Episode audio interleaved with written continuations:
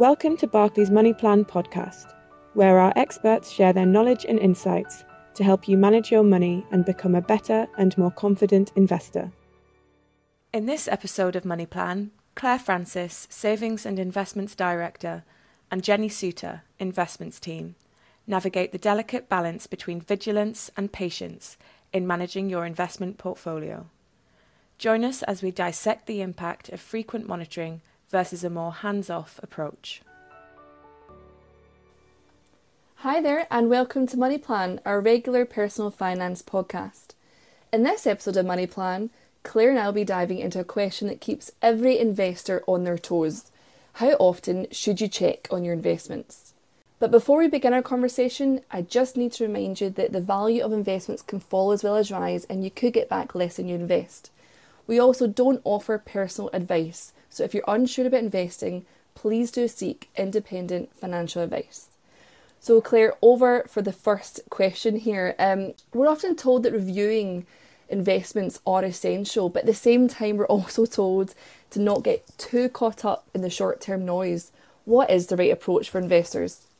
It's a slightly difficult one, Jenny, and, and, to be fair, there's no right or wrong answer here. But I think you're right in what you just said about not caught, getting caught up in in the noise because stock markets move continuously. So you react too often and too frequently to. Um, because of what you're hearing in the headlines, uh, it help you over the longer term. But equally, it is important to keep an eye on your investments because you want to make sure that things are staying on track, that perhaps you'd made an, an investment and maybe it's not performing as well as uh, you hoped, and you might want to do something about it because it might mean that if you carry on as you are, you don't end up with the returns you were hoping for. Also, think everything changes in life. Your own situation mm. might change, so you might find that your circumstances have changed, have changed, and you you can either find yourself in a position where you might be able to invest more than you could when you first started out, or perhaps life's changed, become a bit more expensive. Maybe you've just moved house or had a baby, and you might want to sort of reduce the amount that you're putting away, um, even if it's only for a, sort of a year or two.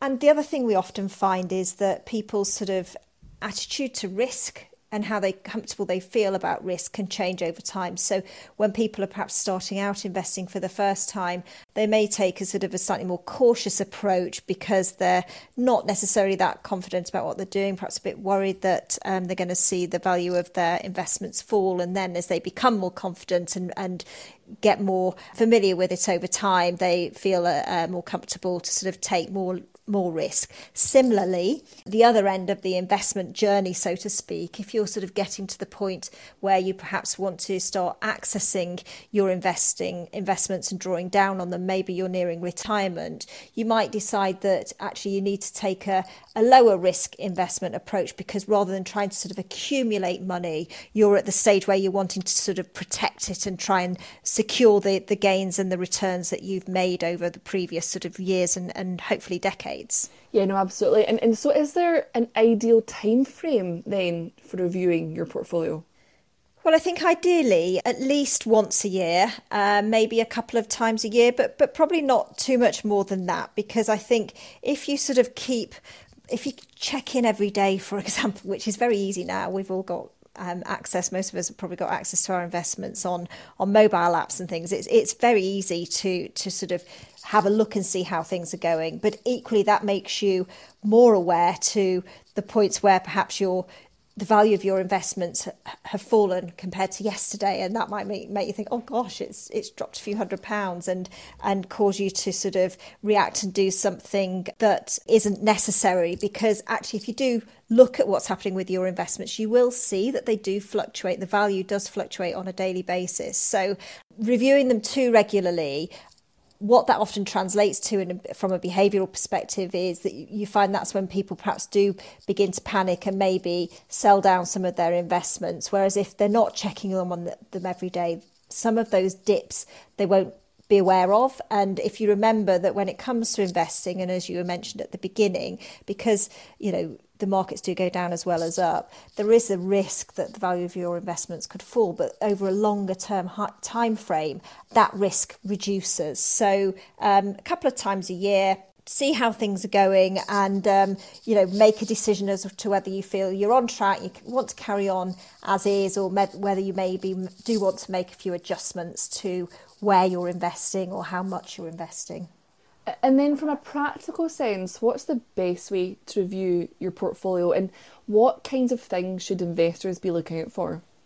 Well i think one of the things that's um, important to sort of have in the back of your mind and under, understand is that you know, although we say markets will go down and, as well as up and don't worry too much about it, you do want to be keeping an eye just in case you've got any investments that are sort of perennial underperformers in a way um, that aren't performing as well as you were hoping um, them to be. Because the risk is you could, you know, if you've effectively picked a dud investment, you know, you think, well, I'll hold on to it because it will eventually recover. Now, on the on the whole, things do recover, but occasionally, if you've got an underperforming investment, it might not. So, actually, what you want to be doing is is maybe taking your money out of that one and reinvesting it into a better performing investment. Now, Things to look for there are say you invest in a fund, and let's, for example, say it's a fund that invests in companies in the UK's FTSE 250. So that's the 250 largest companies here in the UK. Now, what you want to be doing is looking at how your fund is performing against its benchmark. So in this example, the FTSE 250 would be the benchmark. So if the FTSE 250's fallen by 7%, but your fund's fallen by 5%, then actually, although you might be thinking, oh, it's not done very well, it has. Mm-hmm. You know, it's, mm-hmm. it's doing better than its benchmark and there's no need to worry. But if the FTSE 250's fallen 7% and your fund's fallen 12%, then that's when you might think, hang on a minute, I need to keep an eye on this fund just in mm-hmm. case. Um, and that's where you can also look at how other funds, similar funds, in that sector have been doing and make a call on whether or not you want to stay in that fund or perhaps move somewhere else.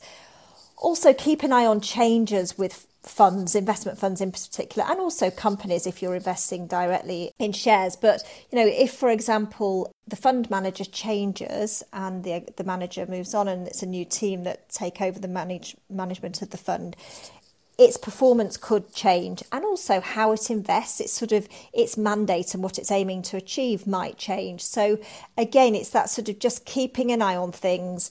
If you do notice anything change just spend a bit of time researching it read up on it a bit just to sort of have a think about whether or not you feel you want to make any changes to your um, decision to, to, to be invested in that product or if you want to, to change.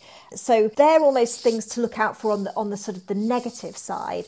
The other reason to check your investment portfolio is you're wanting to ensure that it remains balanced and well diversified. So, in other podcasts, we've talked about the importance of diversification, and this is where you're spreading your money so that you're investing in different regions, different areas of the market, different sectors, different types of companies, also different asset classes. And by asset classes, we mean sort of shares and bonds.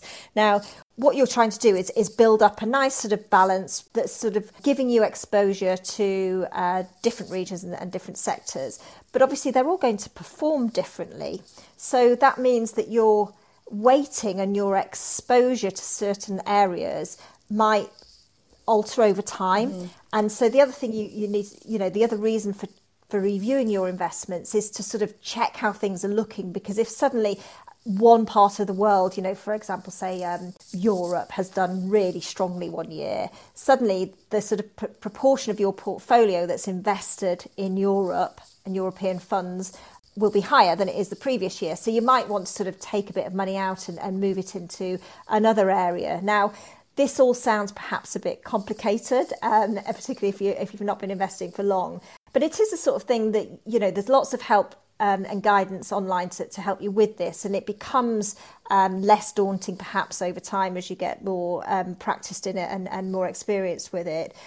If you don't feel that you, are confident about doing that and, and sort of knowing what to do, the, the other option you can do is to invest in products where this is that sort of rebalancing and the diversification mix is done for you. So, for example, um, here at Barclays, we offer our ready-made investment funds, and there you pick pick the fund you want to invest in based on um, how comfortable you how much risk you want to take, and then once you've done that, our investment experts behind the scenes will alter the sort of where your money is invested and, and the proportion you've got in different geographical regions to suit the the risk profile. So if if you don't feel comfortable about keeping on top of things yourself, that's another route you could take. Yeah, that's fantastic. And I, and I think just to sum up for the listeners, then finding the right balance and how often you check your investments really is key. Um, so I think to your point, you know, staying informed, remaining diversified, and remembering that you are investing for the long term. So patience really is a virtue um, in the world of investing. So thank you so much, Clare, for shedding light on that kind of delicate art of monitoring your investments. If you enjoyed our conversation, please do like and subscribe to our podcast. And thank you for listening. And we look forward to welcoming you back again soon. Thanks. All investments can fall as well as rise in value, and their past performance is not a reliable indicator of future performance. This podcast is not a personal investment recommendation.